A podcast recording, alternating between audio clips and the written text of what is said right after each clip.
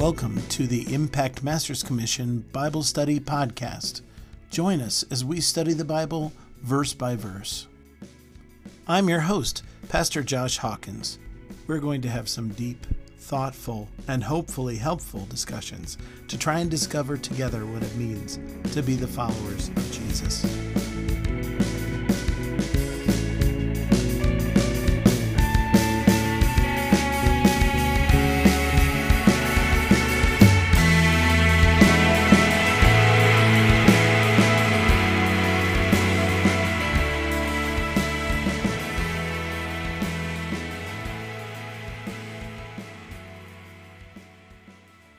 Start video.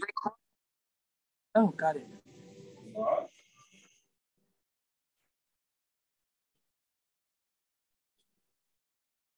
I'm starting the video. Oh, you can't see.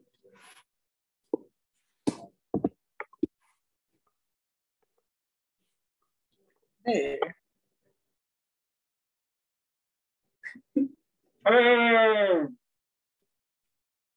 Mm. I can't hear it.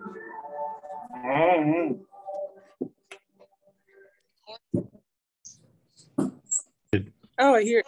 Why am I muted? That was weird. Okay, so hi. How is everyone today?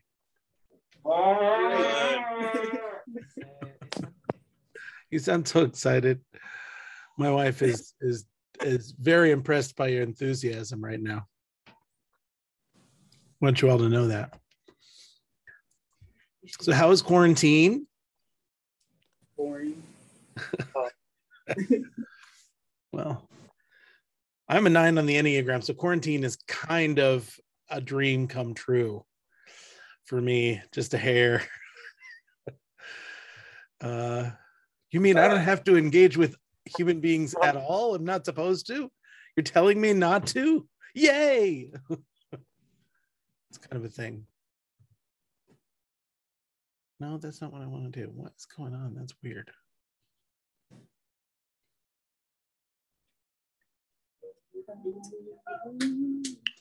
Okay. Mhm.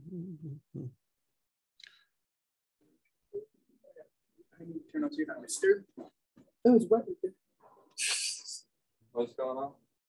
Trying to figure out the best way to get this all set up. I broke it. There it is. I was turning on do not disturb.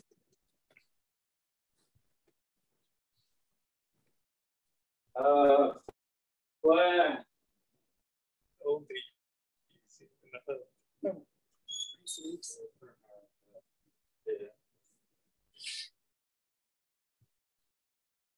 La-dee-dee-da. Earl, I don't know why it's not on there. You can, you can try to figure it out. What's not on? Can you not see? I can see you. You can see me. I can see you.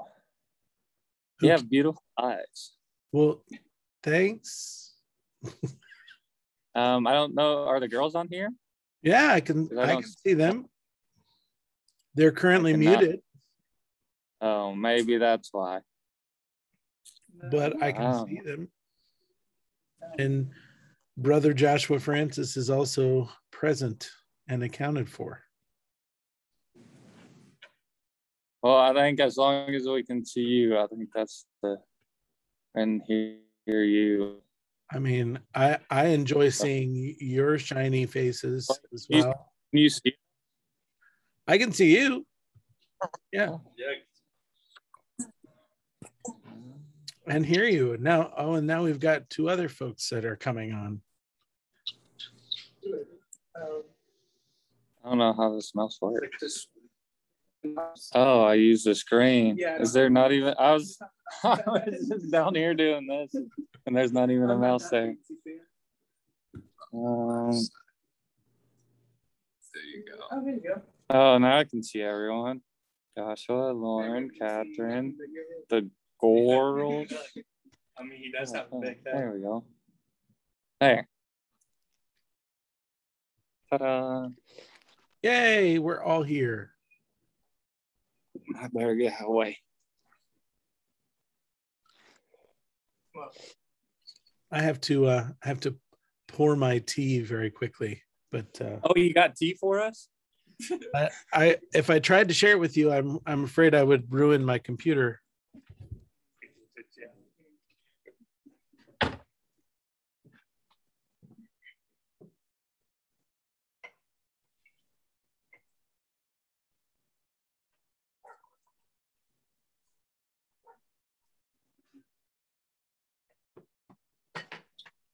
Oh, there we go. Indian Oh. Uh, I'm here. I'm just pouring my tea. You didn't spill any, did you? I actually did. Oh, you spilled the Just a tea. hair. Makes me feel bad. I spilled the tea. No crying over spilled milk, but spilled tea, you can cry over that, right? That's that's the rules.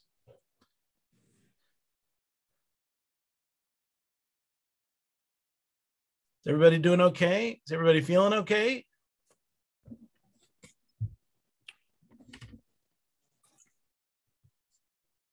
Yeah. Everybody's feeling all right. Everybody's okay. You can just give me a thumbs up. I mean, the guys did, but I didn't see anybody. We're good. Good. Are we supposed so to glad. be unmuted or can we mute ourselves? Well, I mean that if you have something, I, I definitely want you to be able to speak to all of us. You know, I want, I'd like for this to be a conversation and not just a lecture. But you can mute, you know, in between when there isn't anyone that needs to speak. It's up to you. Sounds good. Okay, good. See you guys. Uh, all right. Well, uh, shall we pray and then we'll get started with our Bible study this morning? Heavenly Father, I thank you so much for your goodness. I thank you that seems like everybody's feeling okay, Lord. And uh, even though we can't see each other face to face, we can communicate in other ways. That's that's a blessing. So, Lord, I pray that you would open up your word to us.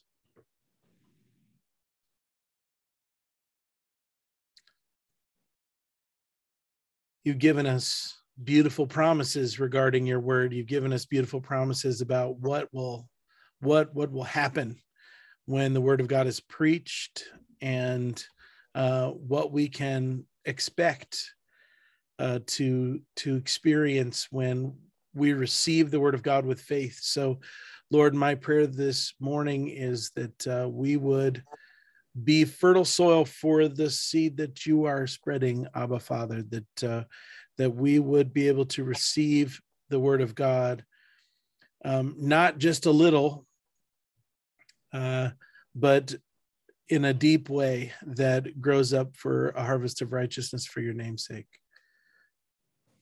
we ask these things in jesus name. Amen. All right. Um, well we we were doing we before we jump in are there any thoughts questions queries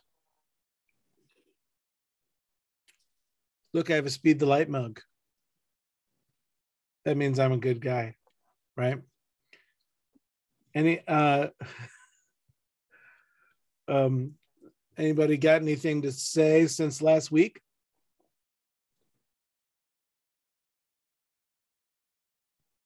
No no no. It's cold in here. I need a blanket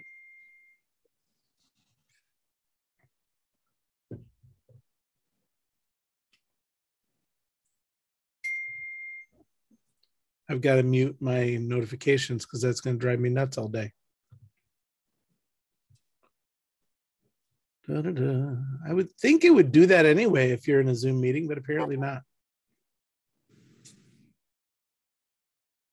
Okay, so uh, let's go ahead and let's see which screen can I share.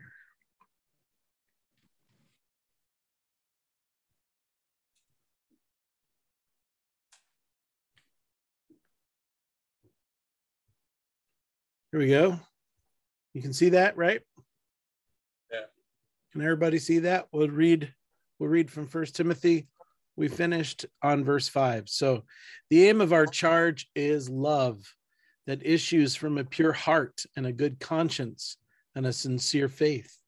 Certain persons, by swerving from these, have wandered away into vain discussion, desiring to be teachers of the law without understanding either what they are saying or the things about which they make confident assertions.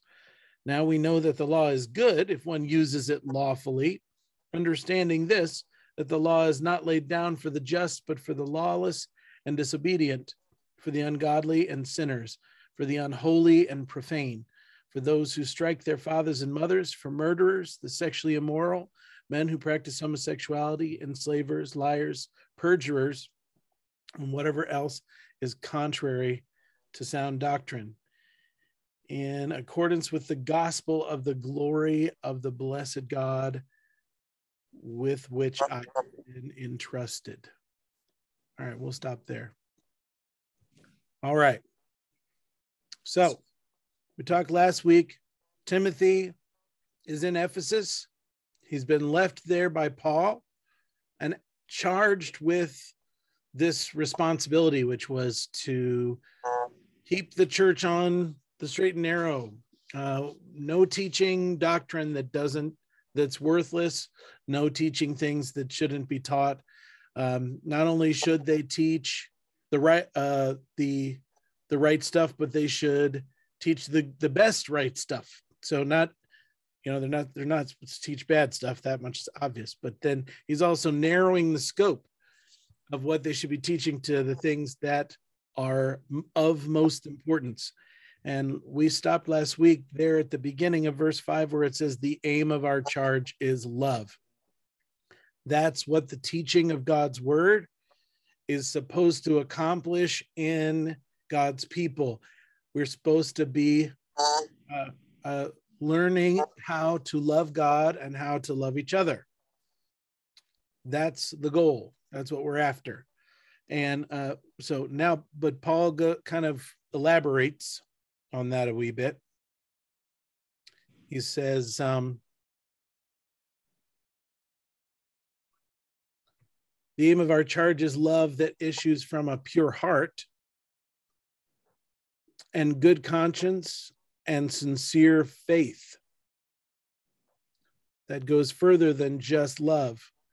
That is, uh, we're going to describe that love and where it comes from trying to turn my phone off because it keeps beeping. Okay, so the aim of our charge is love that issues from a pure heart and a good conscience and a sincere faith. So when we're doing church right, the product is love.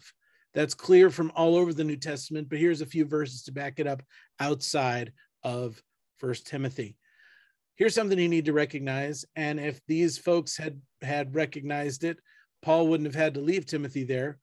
But you cannot build a doctrine on a single verse. You cannot, um, you, you know, we need the testimony of the whole of Scripture to to really have uh, uh, a solid, a sound teaching, a sound doctrine needs to come from multiple places.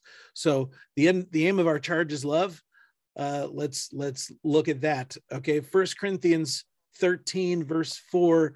Love is patient, love is kind, it does not envy or boast, it's not arrogant or rude, it does not insist on its own way, it is not irritable or resentful, it does not rejoice in wrongdoing, but rejoices with the truth. Love bears all things, believes all things, hopes all things, endures all things. Um, what I didn't read to you was the verses prior to that where he says, if you do not, you can have all of these dramatic demonstrations of your spirituality, like uh, giving everything you have to the poor, like, um, you know, speaking with the tongues of men and angels, like uh, uh, understanding all knowledge, etc. All of those things are fine and good, but if they're if you do not have love, they're worthless. And then he b- describes love, the love of God, this agape love that he's pointing at as patient and kind, not does not envy or boast, etc. Okay. First John 4 7. Beloved, let us love one another, for love is from God. And whoever loves has been born of God and knows God. Anyone who does not uh, love does not know God. Could you get any more blunt, John? Anyone that does not love does not know God because God is love. Ooh, that's huge. That is that is a massive theological statement, like off the charts, massive. Most theologians from the early days of the church until today would say that this is the cornerstone theological statement of the New Testament. God is love. In this, in this, the love of God was made manifest among us, that God sent his only son into the world so that we might live through him. In this is love, not that we have loved God, but that he loved us and sent his son to be the propitiation for our sins. Beloved, if God so loved us, we ought all, we also ought to love one another. Galatians 5:14 For the whole law is fulfilled in one word, you shall love your neighbor as yourself. John 13, 34, a new commandment I give to you, that you love one another just as I have loved you. You also are to love one another. Jesus made it clear. The apostles make it clear. The end of this charge is love. The job of the church, the very thing the church should be focusing on more than anything else, is seeing the Holy Spirit develop love in the hearts of Christians love for God and love for each other. We miss this so massively. We we we point the church in in all these wrong directions so often. Guess what? The point of the church is not to fill a room with people. The point of the church is not to change uh, the the politics of Washington. Oh, that's going to be a scary one. But that's not the point of the church. The point of the church is not uh, uh, the point of the church is is not to uh, win the culture war or to even okay now i'm going to get really are, are, you ready the point of the church is not even to end abortion although i would love to see it ended that's not the point of the church okay what we are here to do and the reason we preach the word of god is so so that the love of god might be made manifest in the hearts of human beings. That's it. That's why we're here. That's what this is about. Now, we can take that lots of different directions. People who love probably would not uh, get abortions. That's correct. That's absolutely correct. But if you skip over the love part and go straight to the no abortion part, you've made a grievous error. And I've seen that happen many, many times.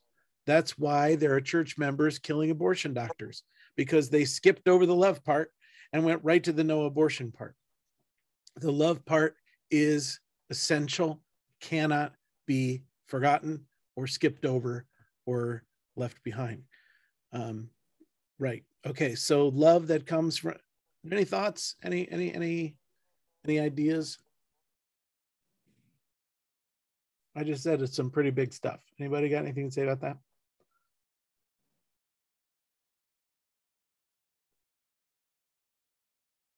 everybody awake this morning? I know we're all in our pajamas, right? Except for Josh, he's in the he's in the office, but everybody else, you know.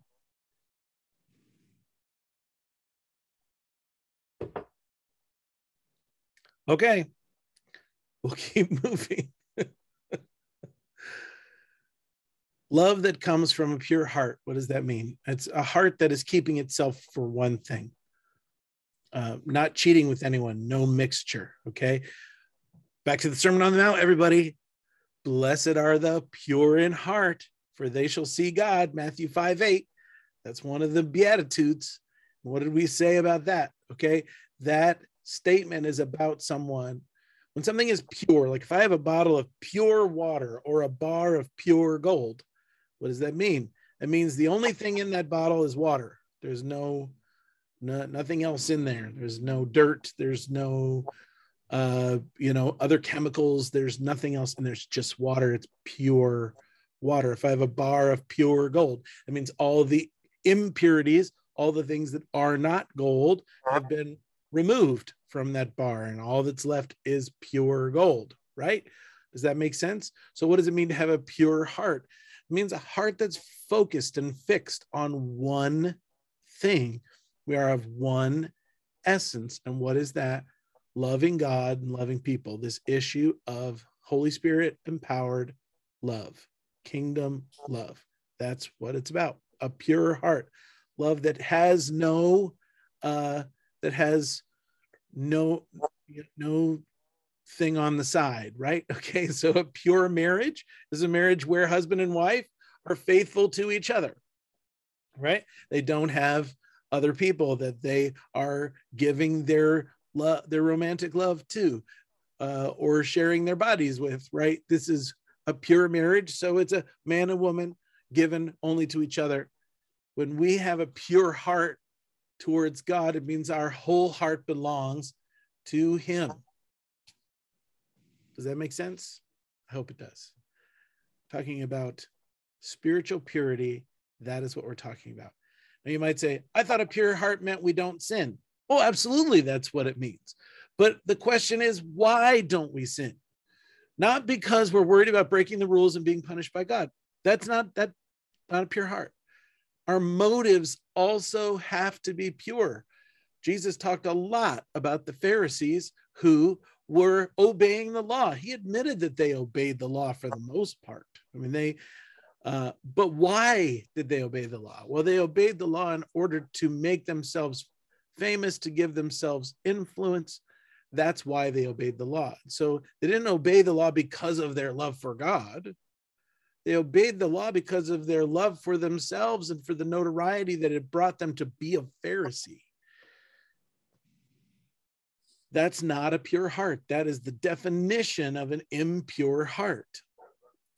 But we have people that obey because they love Jesus. Oh, that changes everything. That's purity of heart. That's what, and that's what Jesus is looking for. And that's what Paul is encouraging. Does that make sense to everyone? This is yes. This is not. Or you can give me the thumbs up, whatever you need to do. Thank you. I appreciate that. I really do. Here's to you.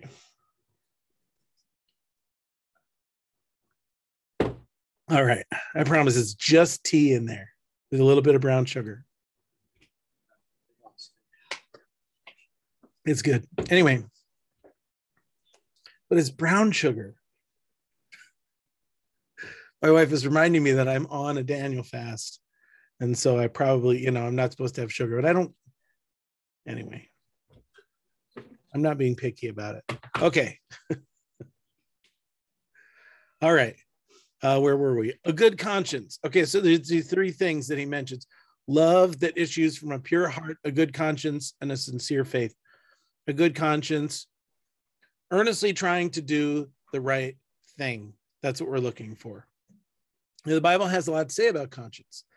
Uh, the Bible says that your conscience uh, should not be ignored, that we should not purposely violate conscience, that we should not purposely violate those feelings.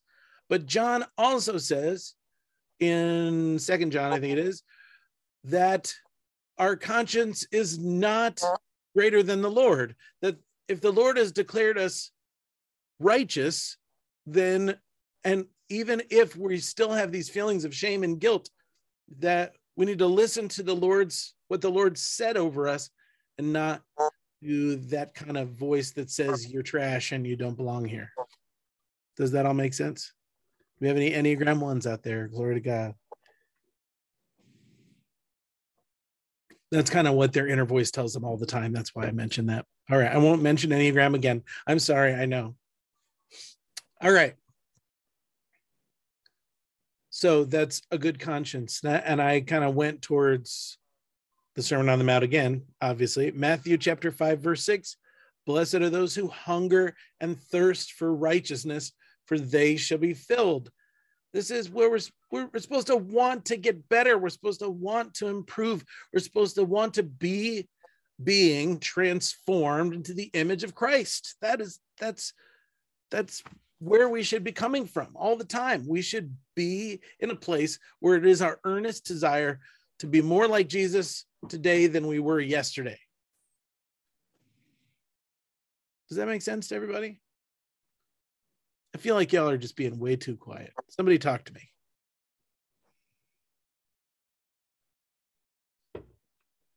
Hi, Pastor Josh. Thanks, Josh. I feel like I'm alone. I'm just talking to a camera. All right.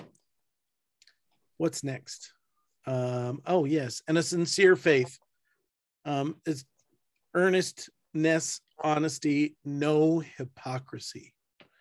No hypocrisy. That's what we're looking for. We don't want people who are hypocrites. Uh, what the whole world, what do they say about Christians? They're all hypocrites, right? That's what they say. And unfortunately, they probably often have good reason to say that. I'm sorry to say that that's true, but it is. And uh, but uh, we need to be doing our best to live in such a way that the world cannot say that about us, or you know, not without lying, because this is the world we're talking about, and they will lie. That happens. Uh, but we need to be striving to be transformed into the image of Christ and have a sincere faith. We're not playing games around here. Amen. Amen. Does uh, Angela Simmons still go to First Assembly? no? Okay. I love her with all my heart. But her amens used to drive me crazy. All right. Before we move on, any questions, comments, thoughts, rebuttals?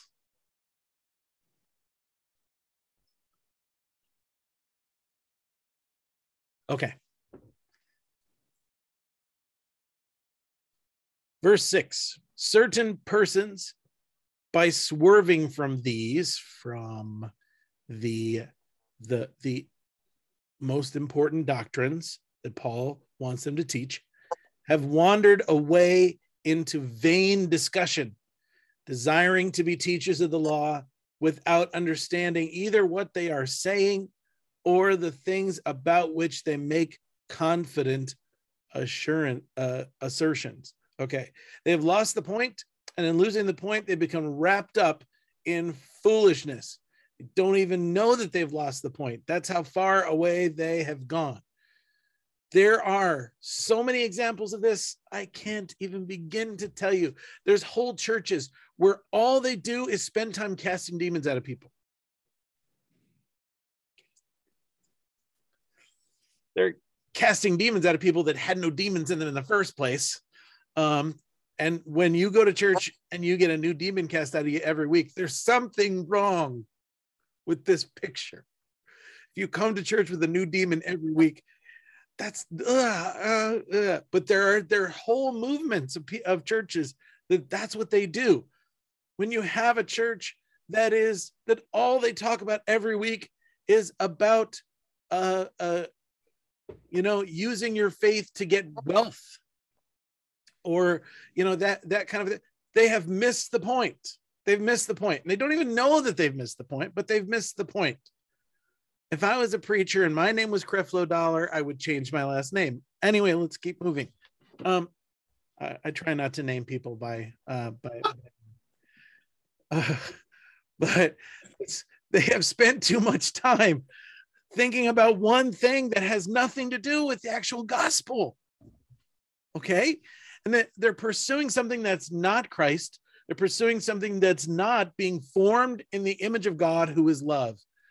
And because of that, they have gone off the beaten path and they are lost. And they are completely just in the who even knows where, teaching who even knows what. And it's horrifying and it's disgusting and it makes me want to puke. Okay.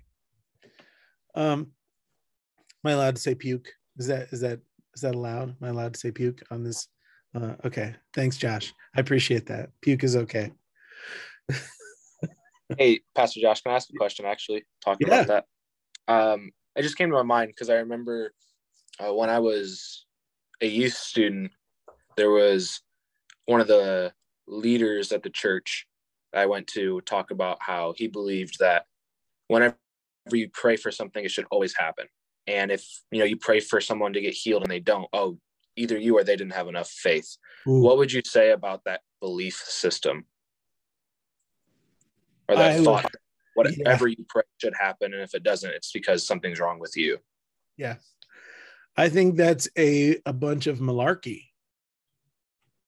It's my personal opinion. I don't think that's the teaching of scripture. As malarkey is an okay word too, right? I I don't have to worry about that one either. Okay. uh, there are lots of things that we pray for that uh, God is going to answer those prayers. God always answers our prayers uh, but maybe not the way that we wanted him to or the way that we thought he would. He answers our prayers in a different way. So if I ask, oh, you know, Lord, I, I, you know, I'm, I'm asking you to heal this person, and then they pass away. Well, that person, if they're a believer in Christ, they are, uh, they are still. Guess what? They still won. They're not going to be resurrected in a sick body right does that make sense and then but that's not the only that's not the only way that that happens the lord knows better than us the lord understands our lives much better than we do and so when we pray a prayer that's not answered in the way that we expected it to we have to put our hope in the goodness of god that he has heard us he has answered us or is in the midst of answering us but it just simply doesn't look the way that we thought it did that's that's my opinion on that. What do you think, Josh? I think it's good. Just a random question. I thought I'd ask. That's an important question, especially when you read stuff like Jesus says, you know, if you pray in my name, the Father will will answer you. That's pretty straightforward, right? Mhm. Um, feels like that that's a, that's how that should happen, but uh, but Jesus didn't necessarily mean exactly the way you thought he would answer you. Yeah, God's going to answer. God always always answers prayer, but he answers in his in his own wisdom uh, and authority. And so we that whole malarkey about and if please don't ever if you any a person that that if they just had a little more faith, they would have been healed. It's the most unloving thing you could possibly say to a suffering person you know, if you just had a little more faith, oh my gosh, I I want to punch people. If you had a little more faith, then I wouldn't be punching you right now. Um, yeah, that's not good. I mean, my my wife's dad uh, passed away um, uh, many years ago, and and the whole church had been praying for him. He had been sick for a while. The whole church was praying for him, and he passed away. And people actually said to her family, "Oh, it's too bad that that you know he didn't have enough faith to get healed." And I just can't. I I'm I'm flabbergasted by that. What a completely insensitive, horrifying thing to say. Anyway, I hope that helps. Anybody else? Go ahead, man. Uh, Who's got hands up? Flint. Uh, yeah, Flint, go you for men- it. You mentioned that you don't like to mention false teachers by name. No, Is there a reason for that? Well, the biggest reason is that uh, um, I, I don't want to glorify them. Um, you know, I don't want you going out and checking them out. Um, you know, because just stay away. Just you know, um, uh, but also I I feel I am tentative about um, pointing the finger at another brother in Christ and and being too critical, especially when I don't know this person, um, and I I haven't been able to actually speak to them about uh, what's going on. I I'll, I will leave the naming of names to someone with a higher pay grade than myself at least in a forum like this. Now if you were to come to me personally and say what do you think about this person or that person? I would tell you exactly how i felt about about them and about you know the the pluses and you know pros and cons of their particular way of reading scripture um, but in a public forum i really hesitate to do that kind of a thing just doesn't feel right to me uh, I was just thinking it it would it, at least for me it more helps with uh like knowing who to avoid.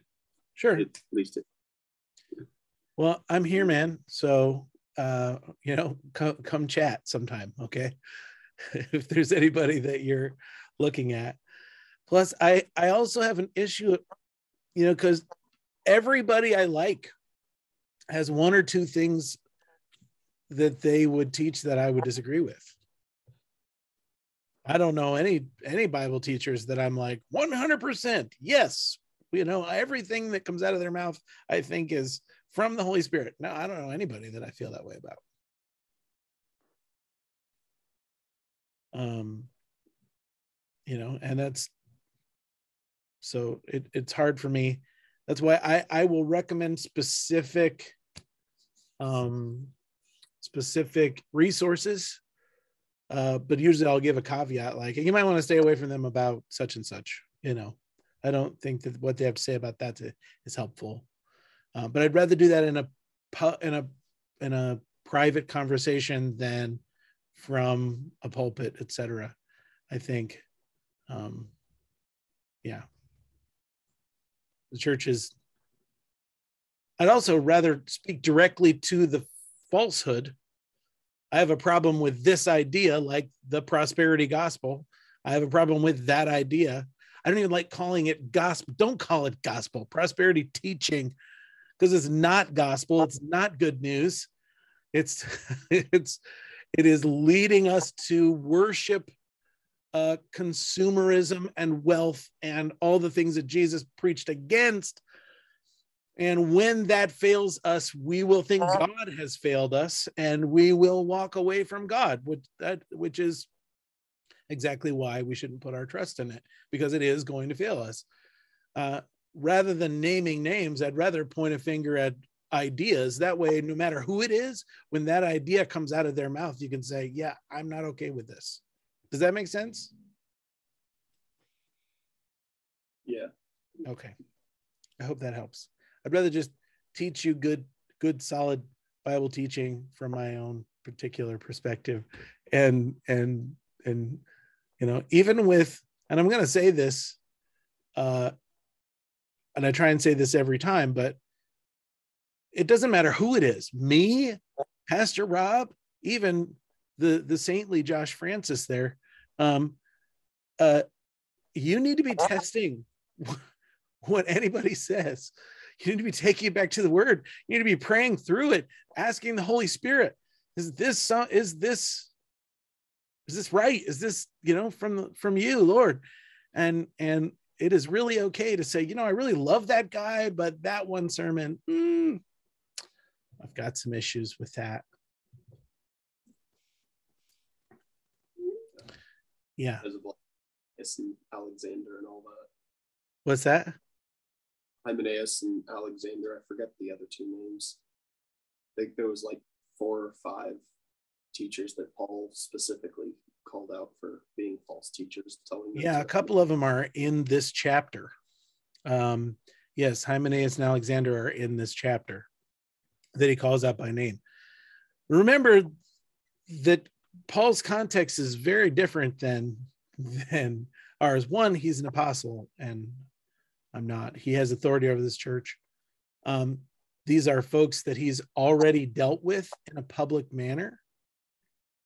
Um, that he most likely, because he was their pastor, called them to uh, to repentance, and they refused. Which is why he says, "I handed them over to Satan." He he says that about them. What does that mean? That means they refused to repent of their action so he gave them over, even as God gave them over in Romans and other places, gave them over to what it is that they were wanting to. That is very different than there's a preacher out there on the internet that I have no idea who they are or what's going on, but I heard a heard them say a couple things, or even worse, someone told me they were preaching things. I literally had a phone call today from someone who said that they were in a conversation with someone else and that person told them I was no longer a Christian. Isn't that fun? Yeah, that's and that's happened to me multiple times.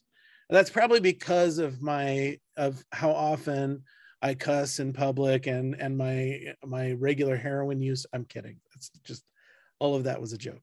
That's not true. Somebody's like recording this and they're gonna put see, you know, send it to to Don Gifford and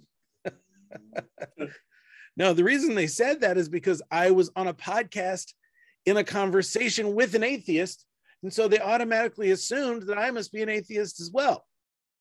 If they had listened to the podcast, they would have heard me talk about Jesus the entire time, but they didn't. And so they made an assumption that I was no longer a believer. I was I was on that podcast specifically for the purpose of preaching some truth to this guy. Um, but uh, but you know they just made an assumption about that, and that's happened to me many many times. Guess what? It happened to Jesus. Jesus is hanging out with those people. Obviously, Jesus has a screw loose. His holiness isn't on quite right, right? Remember that? Yeah. Okay. So that's why I'm careful.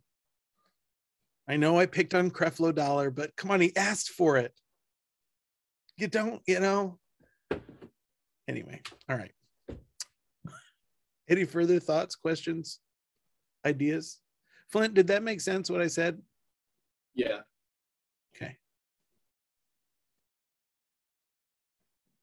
I actually think and have ex- have seen ministries where their whole ministry is about is about calling out the names of people that are are off and i feel like they are doing exactly what paul is telling timothy not to let people do if your ministry is all about anything other than preaching christ you've made a mistake if your ministry is all about anything other than leading people to love god and love people you've made a mistake that's how I feel. And I think that that's what exactly what Paul is saying. They have swerved over into vain discussion. Guys, if you want to have fun, if you want to have just just just hours of hours of fun, go on YouTube and look up flat earthers. Okay. Um, there are a bunch, a bunch of people who say they're followers of Jesus and who say that the Bible itself teaches that the earth is not a globe, it is indeed flat. And their whole ministry, their whole ministry is all about teaching that the earth is flat.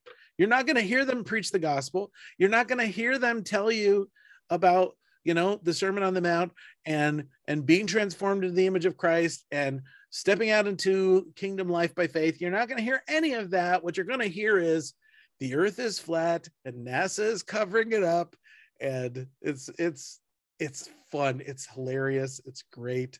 Go spend some time with them and enjoy it. Yeah, Flint. Funny you mentioned that specific. Oh, really? Um, You had an encounter? so a friend of mine, uh, I have a lot of internet friends. a couple of friends of mine from Detroit in Pennsylvania were on a YouTube video call thing with a couple that my friend from Detroit met, and they then they started going off about all the flat Earth stuff and saying countless scriptures testify to this, and all three of us were just so confused and concerned, and we all just ended up leaving. It was oh my goodness. I would love to get in a conversation with a flat earther just for the entertainment value. I mean, truly, I would. I would oh. because their understanding of how to interpret scripture is way off. It's all in poetry specifically. Oh, yeah. Every Yeah, But the Bible says it, and that settles it. Flint, come on. I just think it's funny that you specifically mentioned flat Earth right after talking about how like you were on a call with someone who is an atheist. Yeah, well, that was fun. I actually he asked me to be on the podcast because he wanted me to teach him the Enneagram. But I spent the entire time talking about how the whole reason that I enjoy the Enneagram is because uh, it has helped me to love my neighbor more, you know. So I spent the whole time really talking about Jesus. It was very fun. Um, I would love to be on a podcast with with a flat earther. Oh my gosh, that would be a blast. That would be so much fun. Yeah. Really, really fun. Um, my friend Leonardis. yeah and then we can talk about we can talk about uh the illuminati and we can talk about um the bilderberger group and we can talk about how nixon was a part of the cia team that killed jfk because he was going to reveal the us's cooperation with aliens. It'd be really fun. Anyway okay let's Oh, Right. So let's keep moving because we don't want to do like these people did. Uh, now, the Apostle Paul is not just pointing at people who are teaching weird stuff like Nephilim and and and flat Earth and whatever. He's also pointing at people that are teaching legalism, people that are teaching that you have to be a Jew in uh, order to be a Christian, which was what all of the book of Galatians is about. Really, is about this group of people uh, that were trying to convince everyone that in order to belong to Christ, you have to uh, you you have to first be circumcised and follow the the Jewish law, right? So, um, uh, Paul was also talking about them. So now he's going to talk about the law, although he doesn't spend nearly as much time in Timothy talking about it as he does in Galatians and Romans. Um, but he is going to talk about it. So, verse 8, how much time? Okay, we're good. Now we know that the law is good if one uses it lawfully.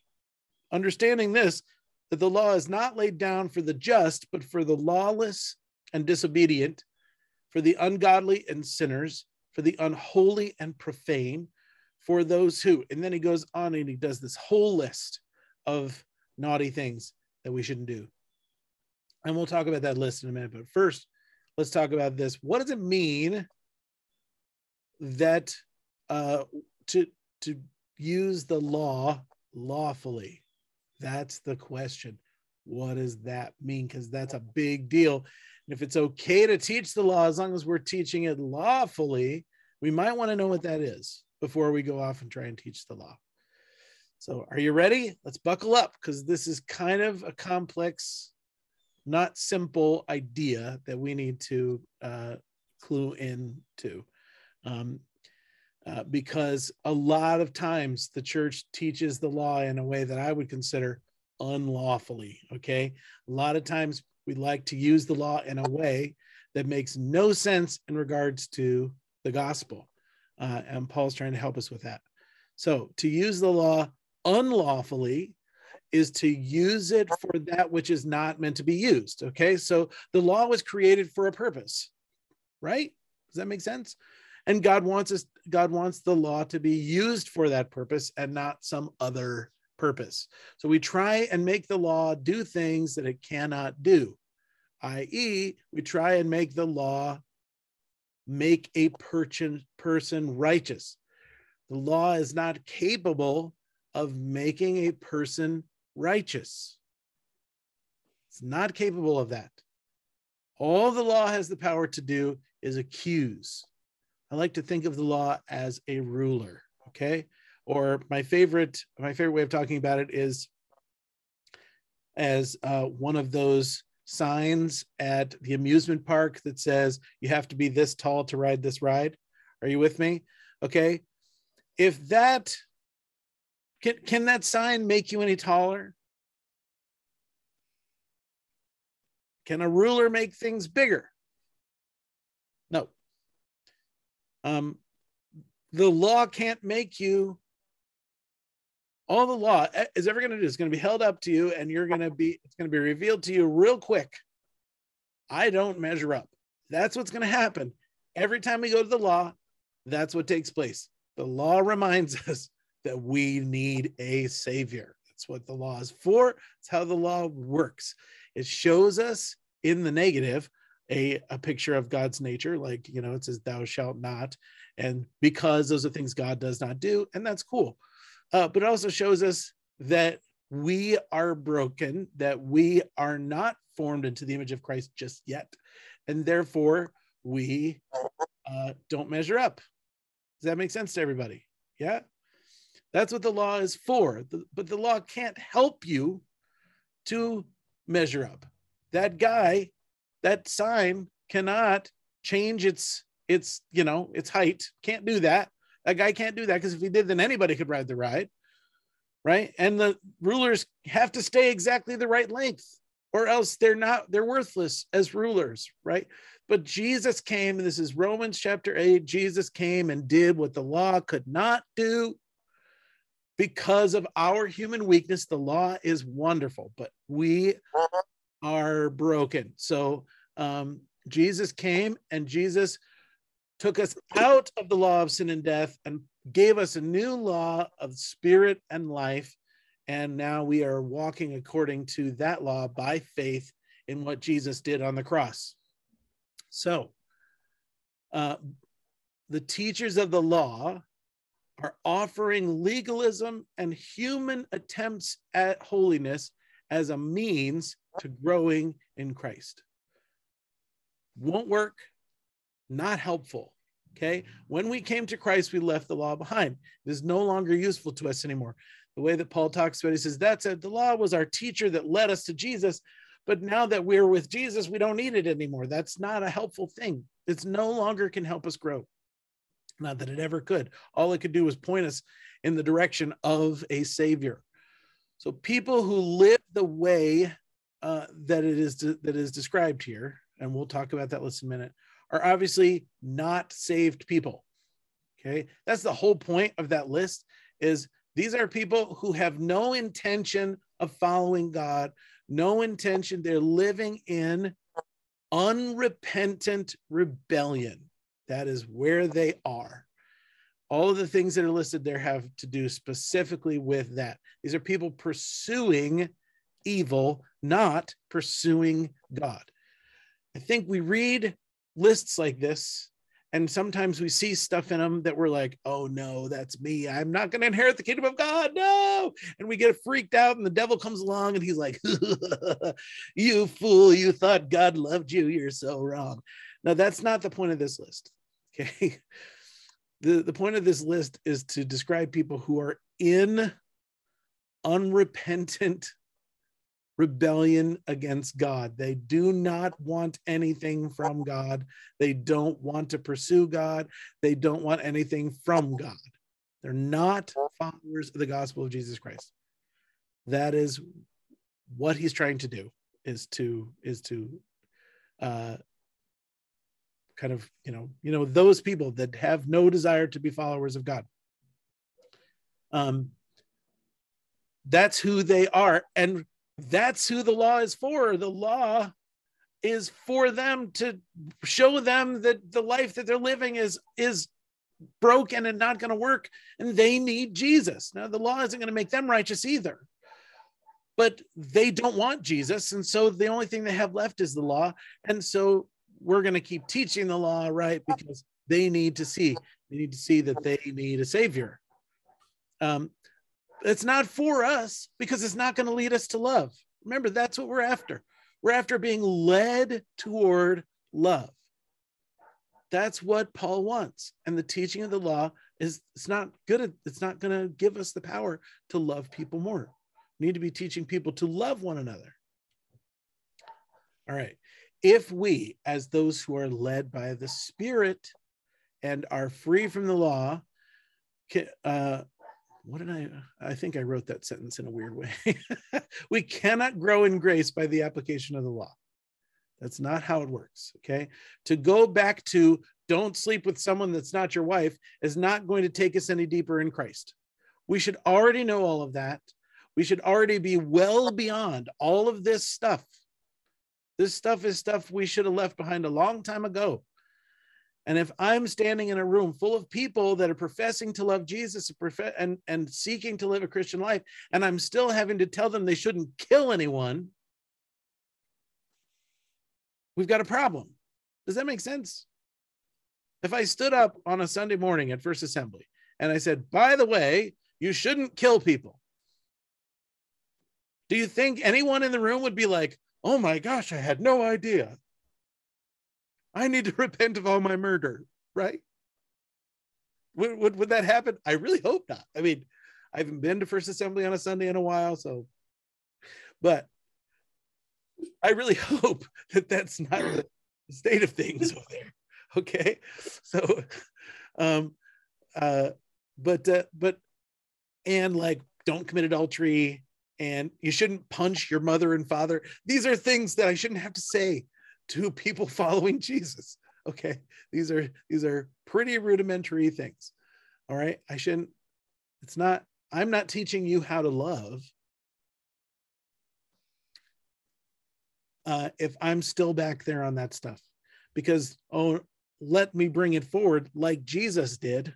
Okay, Jesus said, "Oh, you you've heard that you shouldn't kill anyone, but I tell you that if you say to your brother, "You fool," then you you've you have murdered them right? Okay so do you see how that's taking it beyond like this cursory reading of the law? And how the law is no longer helpful?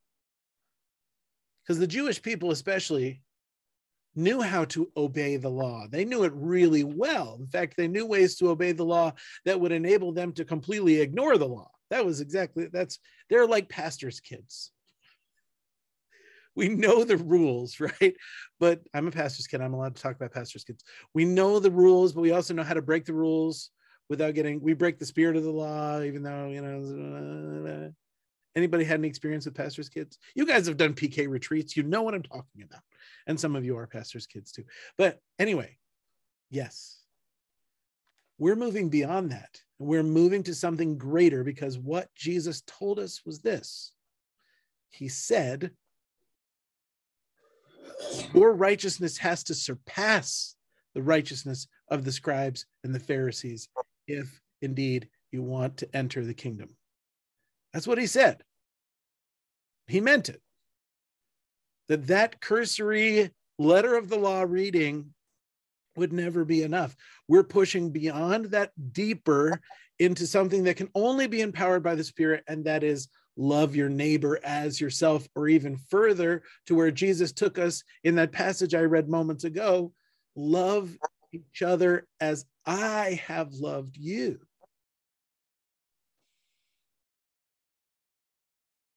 That's a lot further than don't punch them in the mouth. Does that make sense? To love my wife is not all wrapped up in I'm not sleeping with other people. to love my wife, I have to be loving toward her. I can't just do the bare, you know, I can't just not break our vows. I have to go beyond that. I have to actually care for her. Does all of that make sense? Okay. Any questions, thoughts, ideas?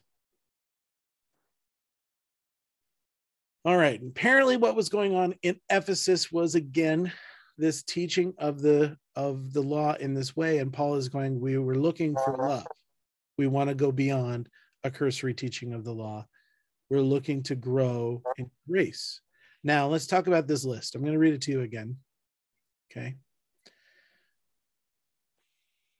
and there's a lot of stuff on here all right the lawless, disobedient, ungodly, and sinners, unholy and profane. Those aren't specific at all. That's just people who have chosen to be lawless, people who have said, I don't want to be good. I'm walking away. I'm, I'm in unrepentant rebellion against God. Those who strike their fathers and mothers. I find it very interesting that he goes there immediately. but that was one of the 10 commandments honor your father and mother, right? And so Paul goes there. Um, uh, the sexually immoral, men who practice homosexuality, enslavers, liars, perjurers, whatever else is contrary to sound doctrine, in accordance with the gospel, the glory of the blessed God, which I have been entrusted. All right. So there's a whole bunch of stuff on that list. I have two things to mention about this list, and one of them might be a hair controversial, but stick with me. All right, everybody. Okay. The first one is oh well, there's two things in this list that I I the translation is is unclear as to exactly what Paul meant when he was with the words that he used. The, remember that this is a translation from Greek, and we have Greek words here that we don't really know what they mean we are making a guess. It's our best guess as to what they mean, and that's what they've been translated. The two words are enslavers and men who practice homosexuality.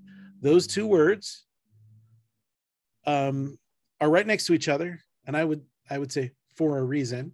They're right next to each other, and they are odd, rare Greek words. Okay, we'll start with the with men who practice homosexuality. So that word that's translated that way, we don't know really what it means. It's a conjunction of two Greek words.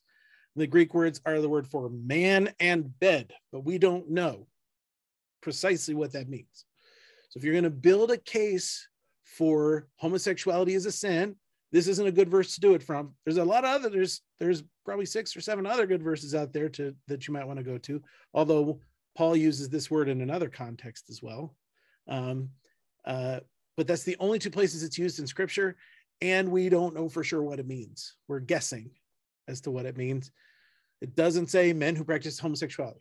It doesn't say that. In fact, there were Greek words that meant men who practice homosexuality. Paul did not use that word. Okay. Now, the other word is enslaver. Okay. And that word is translated, we translate it enslaver or kidnapper. We don't really know what that word means. It's another conjunction of two words, means man and foot are the two words. I don't even know. but that's we to put a man under your foot would be to enslave them, right? That's kind of a word picture. But again, we don't have great textural textural evidence. This is the only place in the whole of scripture where that particular word is used we don't know exactly what it means. So we need to be careful building any kind of doctrine on this when it's unclear what those two words mean. Here's my take. Okay.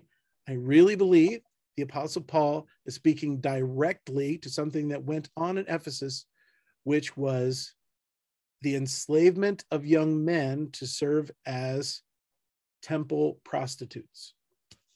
Okay. The uh, there was a Greek temple, a very famous Greek temple in Ephesus, and there were young men who had a very young age, sometimes as young, like, like as soon as they were able to walk, who were sold into slavery in order to be temple prostitutes, and they weren't sleeping with women. Okay, they were sleeping, they were having sex with men. So this is human trafficking going on from a very young age. And the fact that these two words go are sitting right next to each other says uh, and through the other things that are on this list would say to me that we're probably talking more about that than we are about something else. Um, uh, also because it's an ephesus. So that's my guess. There's some people that would agree with me. There's other people that would vehemently disagree with me. But uh, just be careful of those two words in that list. Is everybody on the same page Great. Awesome. Um, all right. We have any questions at this time? No? Anyone? Anyone? Bueller? Bueller? No? Okay, good. Uh, verse 12.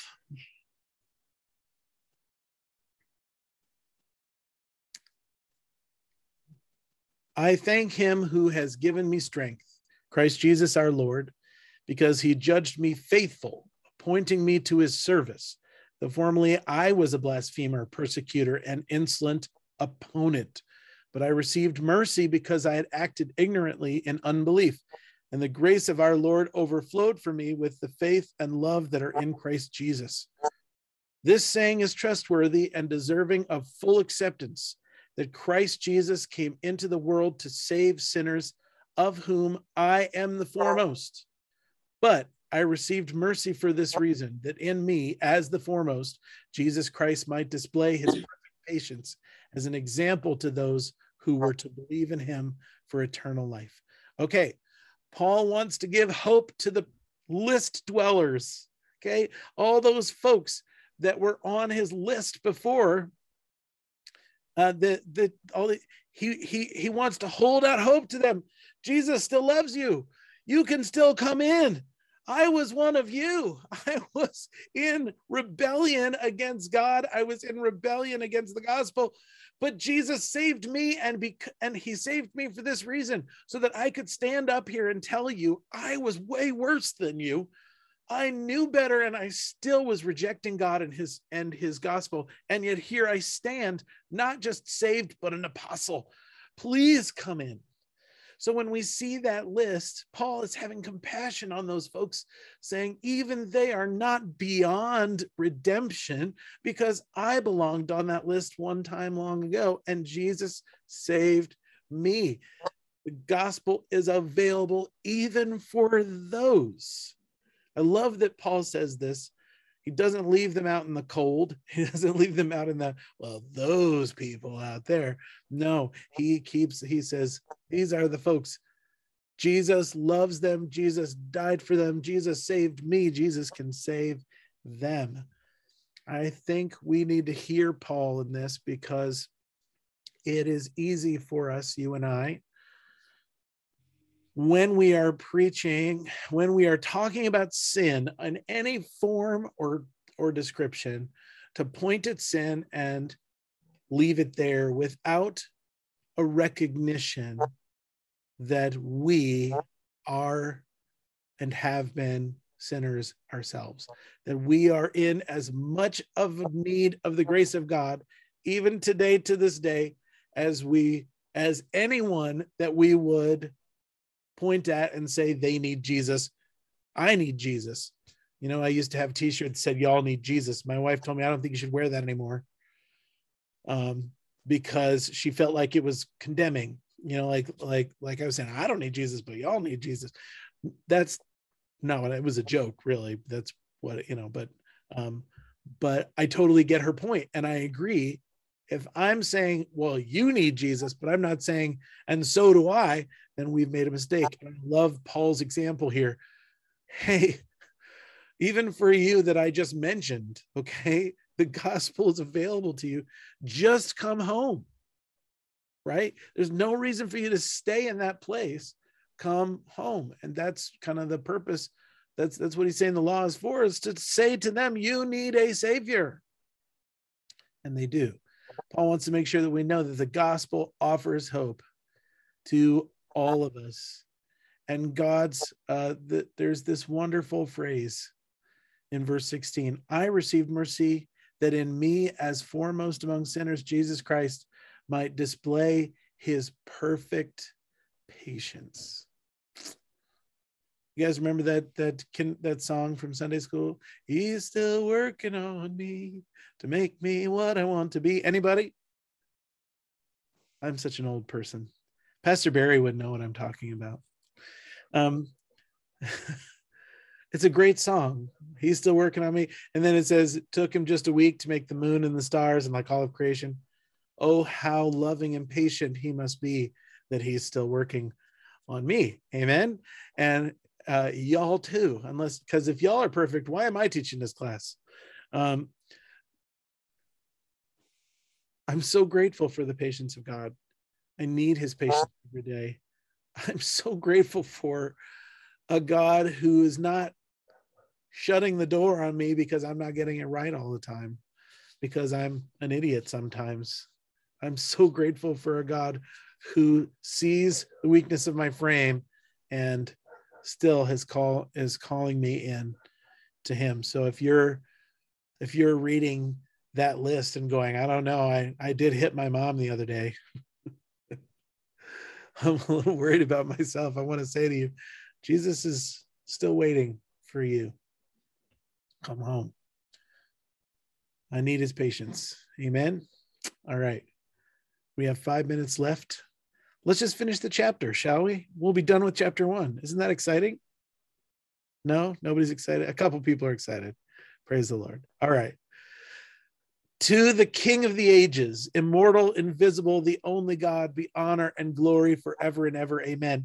You're going to find whenever Paul starts talking about the gospel and about how he is saved and he doesn't deserve it, you're going to find Paul is going to break out in praise. He does it all the time. Oh, the glory. Just, he just, you can see him just, you know, uh, uh just, just getting all excited. God is so good. Hallelujah. Woo, glory, you know, and, and um, I love this phrase to the King of the ages, immortal, invisible, the only God, be honor and glory forever and ever.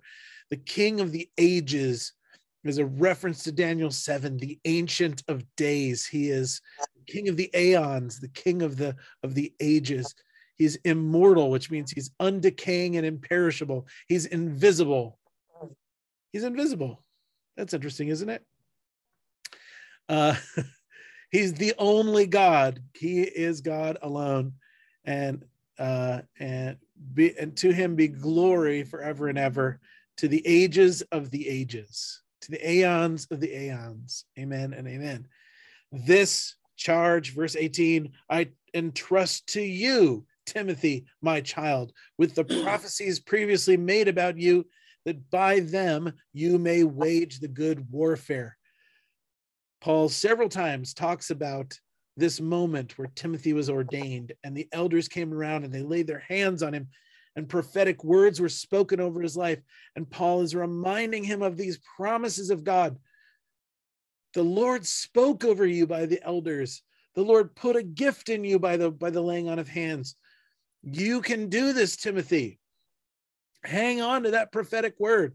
Do battle with it. I know who God says I am and I will not allow the enemy to steal that from me. Y'all need to learn how to do that. That's a big deal. That's important. Hang on to those prophetic words that God's spoken over you. Hang on to those verses that God's made alive in your heart. Stick to those. They are important. Believe in his promises above all else. Verse 19 holding faith in a good conscience. By rejecting this, some have made a shipwreck of their faith among whom are Hymenaeus and oh. Alexander. He's naming names, Flint. There you go. Whom I handed over to Satan so that they may learn not to blaspheme. That's a scary thing. Would you want to get handed over to oh. Satan? No. I would not want to be handed over to Satan myself. But Paul's handed these two guys over to Satan. That sounds super harsh. What's going on there? Well, I'll tell you, okay? Uh, first of all, you're stuck. Your name is in the Bible forever as somebody handed over to Satan. That's got to be, you know, that's got to be like embarrassing, right? Um, think about that. Um, but then, okay, Paul also mentions this in First Corinthians five. Um, this practice of turning someone over to Satan. My best guess, because we don't know a lot about it, but my best guess has to do with the kind of thing because Paul in Romans chapter 1 talks about God giving them over to their lust, to their whatever. It's like we walk in rebellion against God for so long, and then finally, God's like, all right, just go, which is the kind of we see it happen in Genesis. Um, with the flood where God says, My spirit will not endure with men forever. I'm, I'm not going to put up with this forever. I'm giving you 120 years to figure this out. And then he pronounces judgment.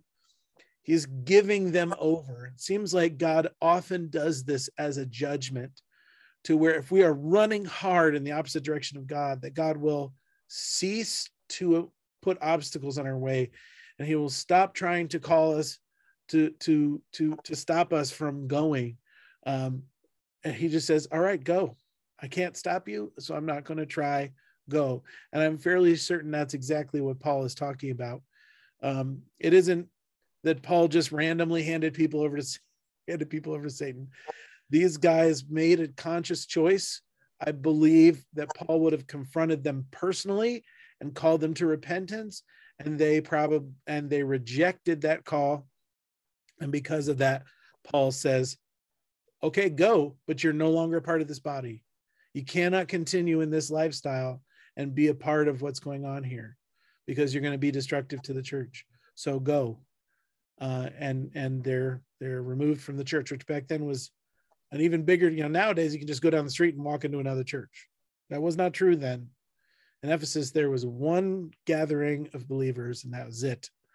And uh, so if you got handed over to Satan, um, uh, that was it. I want to say one final thing about this.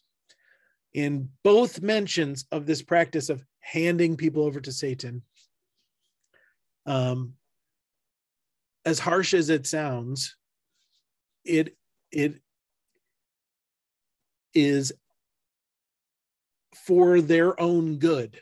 There is something salvific about this activity, okay? Because in First Corinthians, they're being handed over to Satan so that their flesh might be destroyed, so that their souls might be saved. That's exactly what Paul says about them. I'm handing them over Satan so their flesh might be destroyed, but their souls might be saved. So it is, Paul is hoping that in letting them just run off into their sin, that they will recognize what they've lost and they will come back with repentant attitudes. And here he says that they might learn not to blaspheme. So again, it isn't that Paul hates these people and that Paul is like, just get out of here. I don't ever want to see your face again. No, no, this is Paul to say with tears and a broken heart saying, go then, go. If at some point you're ready to repent and you're ready to come home, that's that possibility i believe is left open to them. I really believe that because that sounds more like paul and more like jesus to me than the other. All right. Let me pray for you and then we can go. Father i thank you for this opportunity once again to learn from your word. I pray oh god that we would indeed oh, be in a place of repentance and rest in your perfect patience. Lord, I ask that you would teach us to walk by the power of your Spirit and to be transformed into the image of our Savior, Jesus Christ, that we would learn how to love. In Jesus' name, amen and amen. All right, y'all. Now, do you know, are we doing this like this again next week? When is your quarantine over? Supposed to be tomorrow. Tomorrow? Good news. All right. Well, I will see you next week then. God bless. You have a wonderful day. Bye, Pastor Josh. Thanks.